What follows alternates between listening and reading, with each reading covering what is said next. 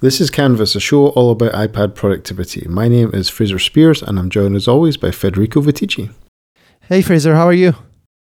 Uh, pretty good, pretty good. We're recording at the end of the week this week, uh, a little bit ahead of time. Uh, as I was saying to you just off the air, I've spent the most of the week building a new Wi-Fi network for the school, so that's been uh, been pretty successful actually. But man, am I tired today. It's it's it is quite strange for me to hear the words Wi-Fi and successful in the same sentence because usually this stuff comes with a tale of woe and, and all kinds of problems. Uh, but it seems like you've been through this major upgrade and things are going well. Yeah, it seems to be. We went with we used to have Aerohive equipment. We went to Ubiquiti this time, which seems to be wildly popular amongst a lot of schools, mainly because it's really cheap, but also uh, it works well as well. So uh, we replaced basically our entire network, and, and I I did it overnight, which was uh, quite exciting. I mean, our network's not enormous, right? But it, uh, it the amount of stuff that I found across the school, like I found one classroom where the teacher had tied up the network cables with like garden twine. And I was like, who, who did this to my network? Um, but yeah, th- that's all gone now. We're actually much more like a professional operation now.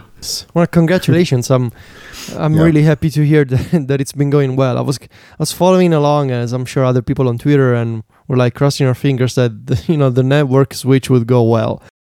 Yeah, I mean, it's it seems like it's uh, gonna be for you guys a much better foundation for the future. So you know, I'm kind of jealous. Yeah. I wish I wish I could work with you know with my iPad at your school. The Wi-Fi well, is definitely better than mine.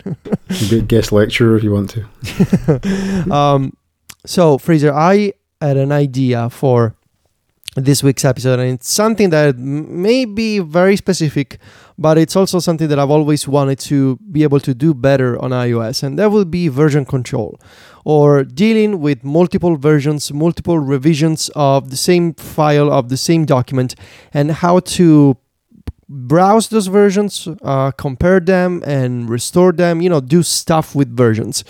And there aren't many choices on iOS, but I think we we can outline some of the possibilities that we have.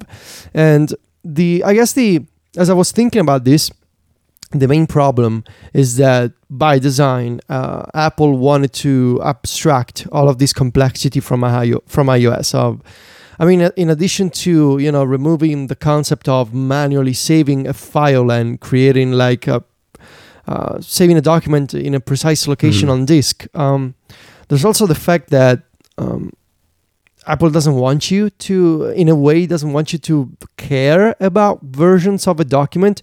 You just make changes and constantly undo and redo if you want to, you know, uh, yeah. cancel some modification that you made. Uh, but on the Mac, this is quite different because on macOS, um, there's been for several years now support for versions. And when you're dealing with a document-based app on macOS, uh, you know it's a native option that you can open the versions menu and you can go back in time and view, compare, and restore an older version version of a document. Which back when I used to be a Mac user, I thought that was really handy, uh, just to you know to go back in time. If maybe I didn't like a draft that I was writing or some edits to a PDF document, I could just go back even you know after multiple restarts or you know just when I was working with the document, but not in the same session, and that was really useful. But on iOS, this is not as easy as, as it is with the Finder on the Mac, and you might think that like who doesn't who, who needs to be able to restore and view versions? But i think that in any kind of creative work whether you're a graphic graphic designer or if you deal with you're a writer and you deal you know you gotta write a novel or longer manuscript or you're a student and you need to work on a uh, paper to submit to your teacher um, in any kind of creative effort, I think it's useful to be able to monitor your progress over time, not just within the same editing session like in the same afternoon but across multiple days weeks and even months if you're working on a long form project.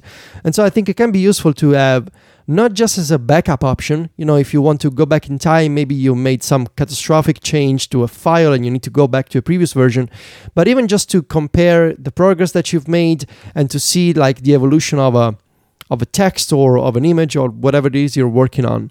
Um, but it, it is surprisingly tricky to do this on iOS.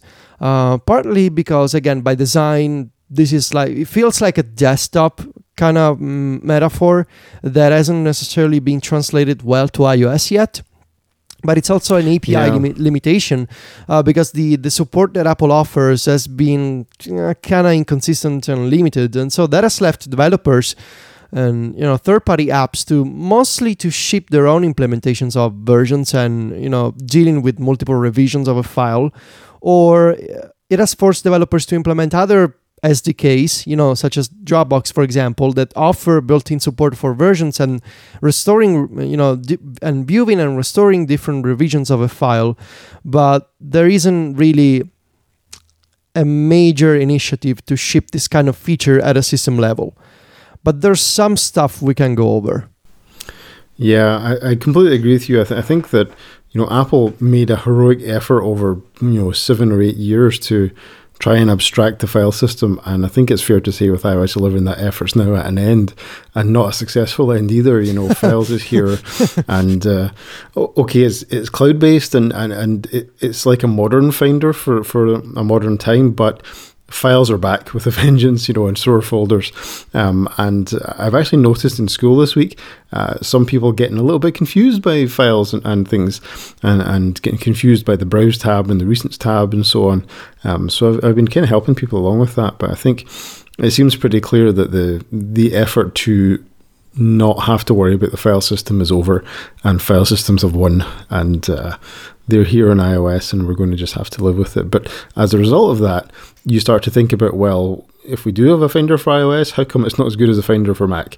And then now, now we've got a whole other front to think about how can iOS get better because if it's trying to be a desktop operating system or a, a Mac replacement, do we have enough in the file system? Uh, and I think uh, we've got some of these things, but it's a little bit inconsistent where it appears as well. And we'll have a talk through that as we go on. Yeah. Um, so I thought we should start from Apple's own apps and service, Yeah. which would be iWork, the iWork apps, and, and iCloud, because I know that versions in iWork and iCloud have been around for a few years, but it it seems to me like very few people know about this feature. Yeah, I mean they, they really don't go out their way to advertise that versions are a thing. I mean, you, you in iOS you literally can't see the button called versions until you've selected a file, and then pop up pops this button uh, very subtly up in the top corner. So it, thinking about iOS 11 and and the 3.3 and later versions of iOS, the ones that have integrated the files user interface, uh, when when you're looking at that files view, you have to first uh, tap select and then choose a file, and then the toolbar grows a versions button that you can then press. Uh, and I had a look at we have a I have a pages document that we use for um, when classes change in school, and I just I just edit the same file over and over again because it's just five pages of Monday, Tuesday, Wednesday, Thursday, Friday, uh, and I hit the versions button, and up popped a little dialog box which had uh, 20 or 30 different revisions of this file over the course of this term already. So I was able to, you can scroll down that and it shows you uh, both the modification date of the file and also the name of the file because I believe this will reasonably handle renaming the file. So if you rename a file, it won't uh, become disconnected from its version history. And you can choose any one of these versions, and you can, of course, just restore it. So you can hit restore, and it brings back that old version, replacing the, the head version, if you like. And that's well and good, but there's also the ability to preview. So you can, uh, and it's not just like a quick look preview, it actually takes you right into the document and pages. And then in once you're inside pages, it's got an additional couple of toolbar buttons at the top of the view where you can say, uh, I want to restore this version, or you can save a copy. So if you if you want to be able to compare two files, that's not a native feature to, to Pages or Keynote for that matter, but you can go back to an old revision, save a copy, and then, like you said, Federico, if maybe you like something that you'd written a month ago, you can go into that copied version, you know, pull out the paragraph and stick it into the new, the current version or the or the ongoing version, if you like. And that's something that will. Uh, it's probably the easiest way in iOS to try and deal with going back into revision and copying something and putting it back in. But then you've got you do have two copies and you've got to get rid of the older version as well. So it can it can become a little bit of a kind of clear up job afterwards if you're doing a lot of that work. But if it's just there was a picture in this old version that we deleted and I really liked, you could go and get it back without too much difficulty that way. Uh, you can't you can't diff the files. I mean, if people are not clear with what diffing means, we're going to talk about that a little bit tonight. Diffing is the the idea of uh, listing all the changes from one version of a file to another. Right. So this is a common technique in, in computer programming is you will diff an old and a new version of a computer program and see uh, where you've what lines you've changed over the course and probably where you've introduced a bug is usually what you're looking for. But you can see, you know, these lines were all the same. Here's a line that said one thing in the old version, it says something different in the new version. Having that diffing capability is really powerful, but that's kind of beyond what's possible in iWork at the moment on iOS. I kind of feel, Federico, that there's a sort of there's a simple and lightweight way, which is the iWork, uh, an iCloud technique for versions, and then there's like a nuclear bomb option, which is uh, what we're going to talk about in a little bit. But I think uh, that's the basics of how to do versioning in iCloud at the moment. Yeah, um, it's too bad, really, that there's support for this, but there's really like it's uh, quite hidden in the UI, and I don't think it, in- it integrates with drag and drop in any way. Like you cannot hold down on on the list of versions and export like a specific version out of uh, iWork and and drop it somewhere else in the system. I think it's just a way to see the versions and just tap one, uh, and I think it's too yeah, bad you'd because have to restore it first. yeah, I think it's too bad Yeah. because for you know, I think for any professional use, and I mean I'm biased because I love the idea of versions of documents, and but I think definitely you know. Apple should do a should do a bit more here, and other developers who, who rely on iCloud Drive and implement the native, um, like the file, I think the file coordination APIs and that kind of stuff, they get access to this type of mm, versioning support based on iCloud Drive and uh, iOS storage. Uh, I know, for example, the MindNode was uh, the mind mapping app was one of the first apps to take advantage of this API when it came out a couple of years ago, maybe even more. Um, and I was surprised when I when I talked to the MindNode developers. Um, I think it was maybe back in the iOS 8 days when iCloud Drive actually became an app. Um, and I was surprised this was possible, but I I haven't really seen any other document-based app take advantage of this API. I was expecting, for example, stuff like Affinity Photo or even Pixelmator, you know, these professional grade apps to have this feature, but I don't think they do. So if, if any Canvas listener has any other example of a document-based app for iPad, for iOS that supports versions like MindNode and like iWork, please send them my way because I'm really curious to, to check them out. Yeah. Didn't GarageBand a little while ago sort of adopt iCloud Drive as a feature? So that might be one. I don't think iMovie is one. Uh, maybe the files are just too big to be performant. There, yeah, but yeah. uh, Gar- GarageBand kind of grew an iCloud Drive conscience a while ago. Uh, I haven't tested that, but th- that might be another candidate for looking at uh, versioning as well. Cool, Federico. Can we talk about our sponsor for the show, and then we can dive Yes. into some that nuclear bomb option that I mentioned a while ago. Yeah. Uh, so th- this episode of Canvas is brought to you by SaneBox, and uh, of course, everybody listening to the show is something you don't like about the email you receive or the features that, that the email app that you use has got. And SaneBox is here to help bridge those gaps and solve those kind of problems. It's not just practical to delete all your email because there's important stuff you need to deal with in there. As long as you're getting email and people are emailing you, you're going to have to do some triage on that. But the problem is, it all just looks the same. And at a glance, it can be difficult to try and figure out what is the messages that need your attention and what's the junk. Uh, wouldn't it be nice if your email could be pre sorted before it even hits your inbox? Imagine if only the email that lands in your inbox is stuff you actually need to see, and that is what SaneBox is all about. SaneBox sorts through your mail and moves all the trivial stuff to different folders, so the only messages in your inbox are the ones you need. And the great thing is, it works on top of your current setup with any email app. All the SaneBox magic happens before you ever see your email. So they have this great feature called the black hole, where all you need to do is move an unwanted email into that folder and you'll never hear from that sender again, which is perfect for mailing lists you can't get off. And you can also set up email reminders and snooze your email too. Now, Federico, I don't know if you've been on the same receiving end as I have of endless re-engagement emails from Twitter recently. Um, I had the mis- I made the mistake of logging into their website under a rarely used account. Oh And no. I think that must that must have uh, some sort of goblin just woke up and said, "Ah, we must now send Fraser thousands of emails." But I've been getting between like four and six. Uh, please use us emails from Twitter every week, and it's or every day actually. Never mind every week, and it is slowly killing me. So, uh, what maybe you could sell me on SaneBox, and that could maybe keep me sane. Yeah, I mean, I've been using um, SaneBox for months. I've talked about this on the show, and I've talked about the various features that I use, like the Sane Later folder and the Sane Black Hole, which is a lifesaver. um, but I want to this time I would like to briefly mention the Sane News ability.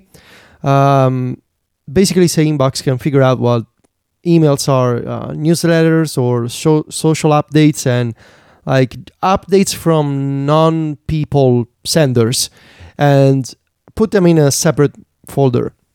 And I've been enjoying doing this for uh, newsletters, uh, status updates from like um, software companies and apps that I, you know, I subscribe to their newsletters, and everything ends up in this kind of social slash news type of email stream, which I find really convenient because my inbox and the Sane Later folders, they are all about people. Uh, folks emailing me whether it's important or less important.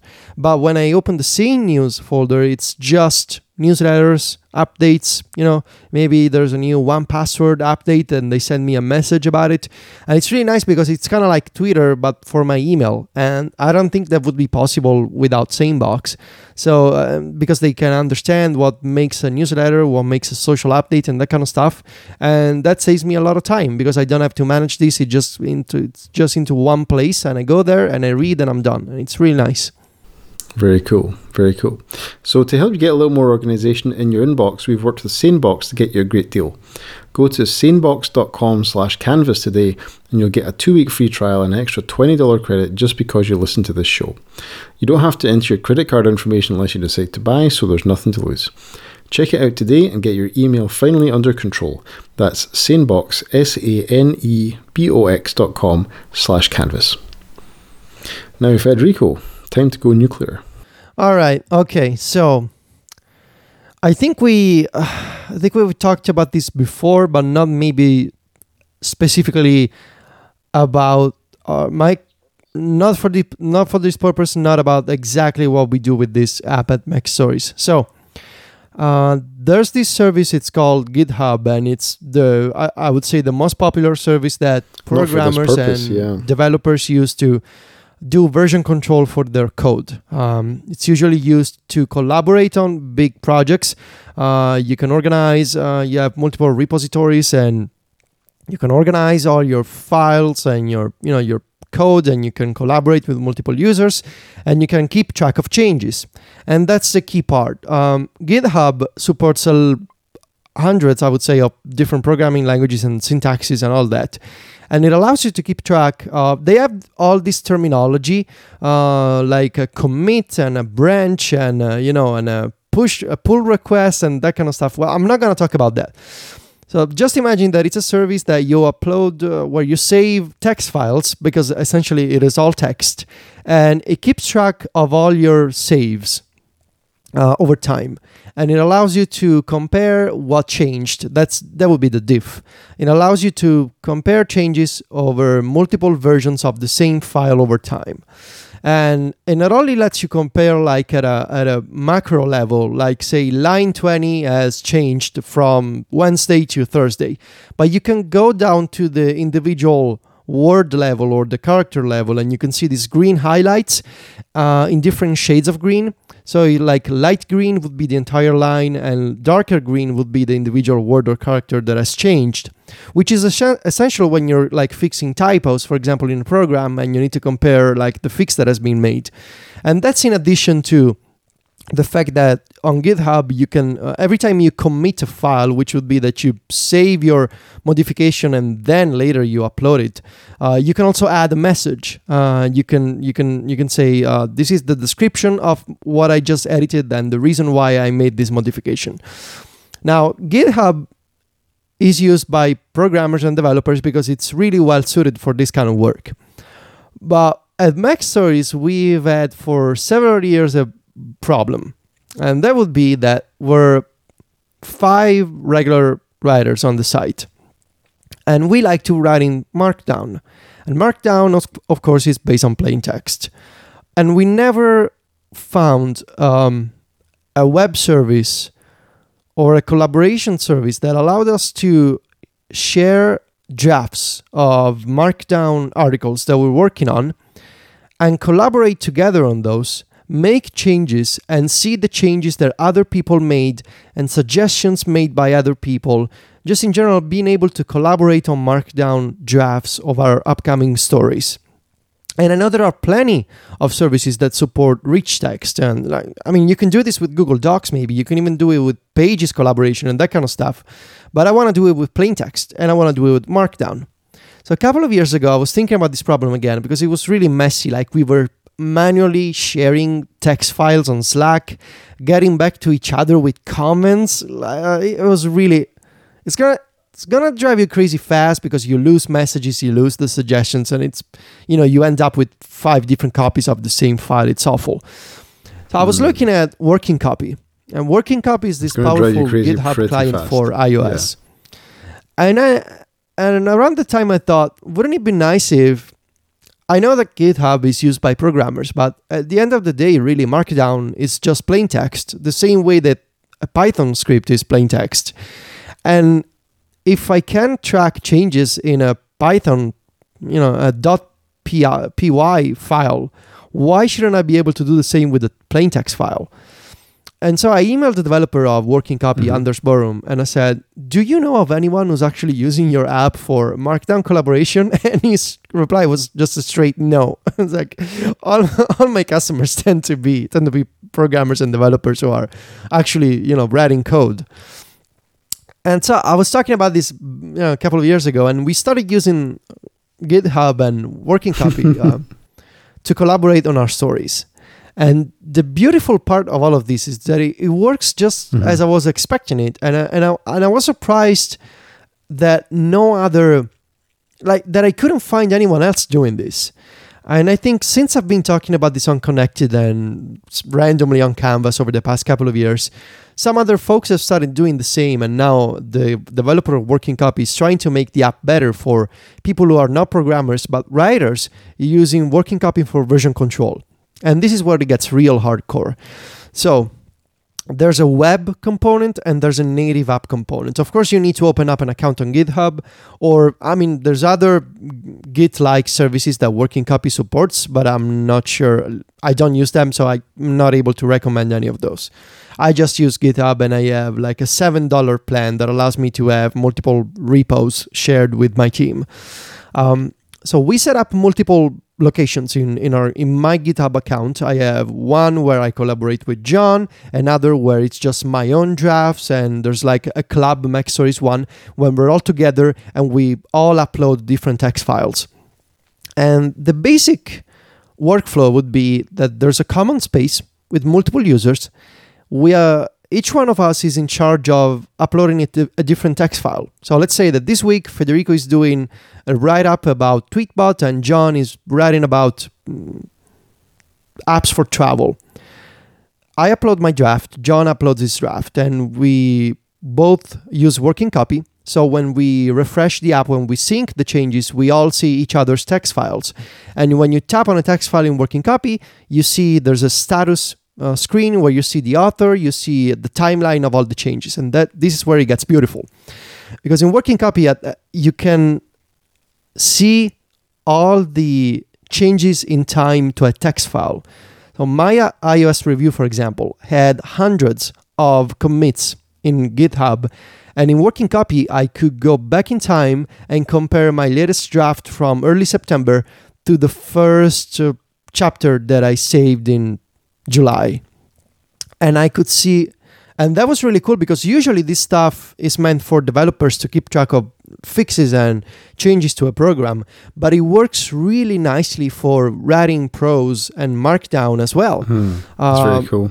Yeah. because in all of this, Anders, the developer of Working Copy, has been smart in adopting some of the lesser known GitHub features.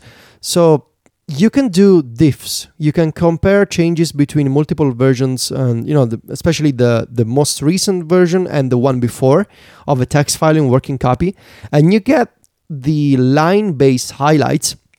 So you get like a red block that indicates something has been deleted around that paragraph, and you get a, like a green block to indicate that something has been changed or added.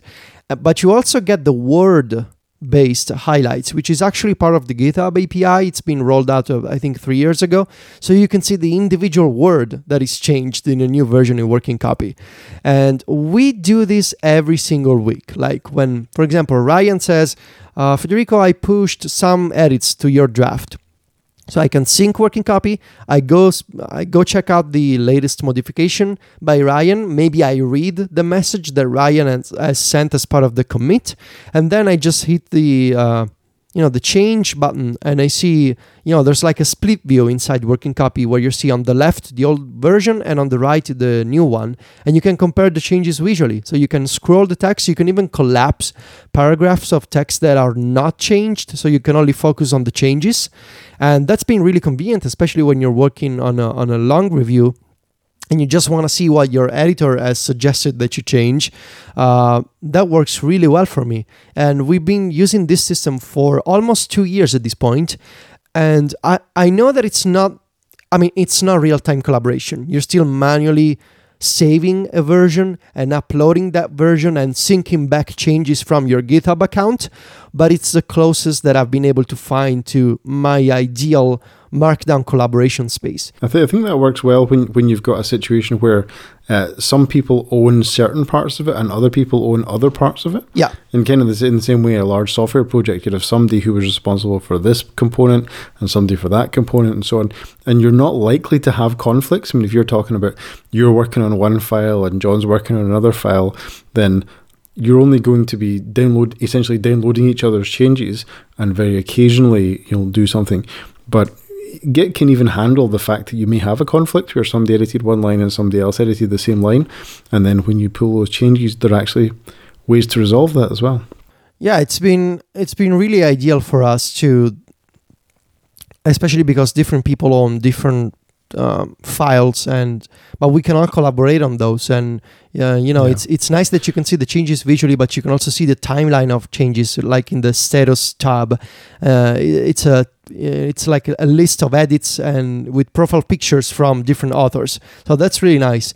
Do you keep um, do you keep assets that go along with the stories in that system? Yeah. like do you put images and screenshots in there too? Yeah yeah. Okay not always but uh, especially like reference type screenshots that we absolutely okay. need to include. Like if someone like if i'm interviewing someone and they send me a profile picture and they send me screenshots i have to include them in the story because i need to make sure that it's assets from other people and I need to include them. And sometimes it also happened that um, that person sent us like an updated profile picture or an updated screenshot. And so we mm. had hmm. to overwrite the existing one in working copy. And that also works because you can overwrite uh, like a file with a new um, yeah. with a new file. And of course you can preview images in working copy as well. It's not limited to text files. And if you're writing markdown you can activate the syntax highlight mode for markdown. Uh, you can also increase the font size so and you can even preview markdown as rich text so it's really uh, anders has mm. been really clever in optimizing the app for folks like us who use working copy on github for something that it was really not initially meant for um, and if i had to just have one request but i'm optimistic that it's going to happen now that there's kaleidoscope on on the ipad you know the the app from Black Pixel Black Pixel to. Oh, I did not know that. Oh yeah, it launched on the day that iOS 11 launched, so it kind of got lost in the. Good day to get coverage, yeah. it kind of got lost, but I was super surprised that there's now like a pro version of Kaleidoscope on iOS. Wow. And Kaleidoscope, it's really it's the powerhouse of diffs. Uh, you can you can compare multiple versions of multiple files, and there's like a, an excellent uh, split view mode where you can scroll and you can just see the changes. It's really well done. And my dream would be to be able to use working copy and kaleidoscope in split view. I want to be able, and I think Anders is thinking about this, I want to be able to open the timeline of changes in working copy. Hold down mm. on a version of a file from any point in time and drag it into Kaleidoscope. Then I want to pick up the most recent version and also drag it into Kaleidoscope so I can mm-hmm. create a diff presentation in Kaleidoscope powered by working copy. So that would be my dream scenario. Interesting. Yeah, and, sounds cool. You know, and and uh, and I think that um, um, I feel pretty good about this because I think uh, you know Anders, of course, knows that Kaleidoscope is now available on iOS, and Mhm. it's really optimized for this kind of stuff. Uh, so uh, you know, uh, I want to keep my fingers crossed, and hopefully, it's gonna happen. That sounds cool. Uh, I also want to mention uh, another option that I've been using for years now. Um, Dropbox, um, in the API and in the SDK that iOS developers can use in their apps, they offer support for revisions of the same file. So you can list um, multiple revisions made to a document over time. And editorial, which is my one of my long-time favorite text editors on iOS, supports this feature natively. So if you configure editorial with Dropbox, you can tap on the title bar. If you're editing a text file that is stored in Dropbox, you can tap on the title bar where the file name is, and you get this pop up. And in this pop up, there's a Dropbox logo. You tap the logo, and you will be able to load all versions of the file exposed by the Dropbox API. And there's also a built-in diff tool that you can, uh, so you can compare that Dropbox file over time right inside editorial. Um, I'm kind of bummed that mm, uh, this feature uh, that I'm aware of, the Dropbox powered version control was only ever available in two apps in uh, the iOS App Store. One of them is editorial, which doesn't receive many updates, but is still around and it still works pretty well, even on iOS 11.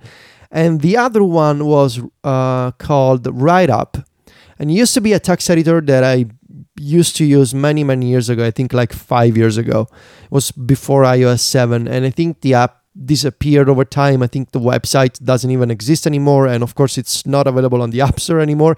There are screenshots on Mac Stories, uh, though you can you can see that there there was a version feature, and I remember that it was really well done. But I haven't seen any other any other Dropbox powered app that uses uh, versions by Dropbox, and I guess that maybe now that iCloud Drive is a lot more popular, I don't know about you, but I don't see I I don't see any like major Dropbox SDK powered uh, apps launching these days. Yeah, I mean, it used to be that Dropbox was the de facto file system for Yeah. iOS, wasn't Yeah. it? You know, like everything that's synced, synced through Dropbox, 1Password, uh, TextExpander, you know, all of those things.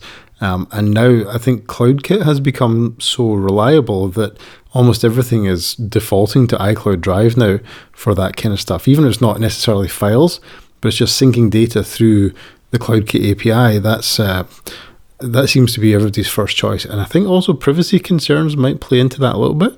I'm not saying Dropbox has got necessarily a problem in that area, but just um, I think more and more people are sort of looking at the world going, maybe I should keep more of my eggs in one basket that I really trust rather than syncing this bit here and that bit there and so on. So, yeah, I kind of agree with you that uh, Dropbox seems to be, uh, I don't know, struggling a little bit is the word, but certainly not the default choice that it used to be in iOS. Yeah, yeah. Uh, which is again too bad because Yeah. if Apple doesn't really care about versions in iCloud Drive, but more and more developers start using files, that means that the one service that exposed versions it's not going to be used anyway so this is a feature that no one will ever use so basically we we may have made an episode about a feature that only like five people care about Yeah, a, capability that no, nobody wants or ever cares about. Yeah, I, I think you know. I wonder if even on the Mac, I would be really interested to know how many people actually have ever you know gone into Time Machine and restored a version of a file in the past. I think uh, it's one of these things that you know everybody who is kind of like an adult now grew up in a time where uh, explicit saving was a thing, and if you wanted a backup, you had to make a copy of the file and all these things. And I just don't think, as a generation, we we're kind of in the in the mindset of, oh, the computer's handling infinite backwards versions for me. Let me just go and browse them and see. But I also think it speaks to, like we said about, about pages and iWork earlier on, that there's there's such a the interface for getting the right version is so weak that it's almost useless. You know, you have to have a much more robust way of knowing what these versions are.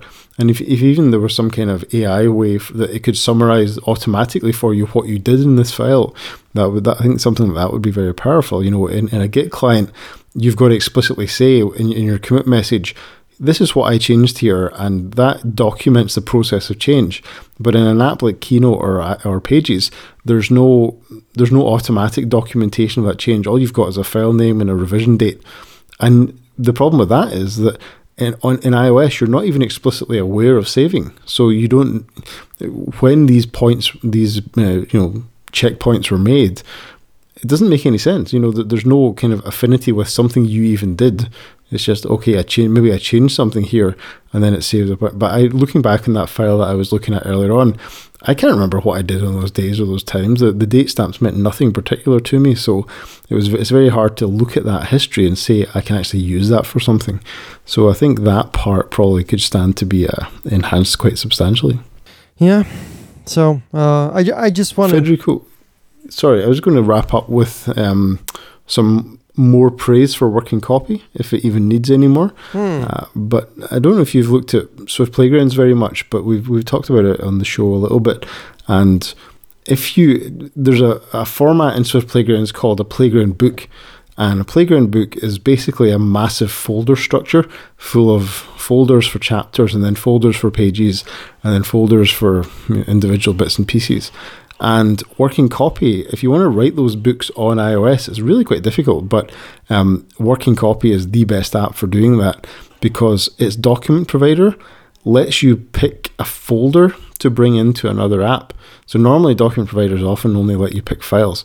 But what you can do is you can create this mad folder structure inside working copy, fill it in with files, and then in Swift Playground you can go and import a file, pull it out, pull the root folder out of working copies repository and open it up in Swift Playgrounds, and that's how you can write and test a book all on iOS. So it's the, the Apple guidance says uh, write it on your Mac and then airdrop it over to your iPad every time you want to check it, which is kind of crazy making. But if you want to write it all on iOS, Swift Playgrounds on one side and working copy on the other side is definitely the way to go. Oh, that's that's really cool, actually. I've never actually completed one, but I've started two or three. So, yeah. It's just a very cumbersome format to work with because you've got folders within folders within folders, you know, and, and the thing you're working on could be seven levels down. So uh, hopefully, I, I, can see Swift Playgrounds evolving towards uh, a place where you can actually author a book inside Swift Playgrounds and then just share it with people. But it's not there yet. It's, it's some distance from being ready to do that just yet.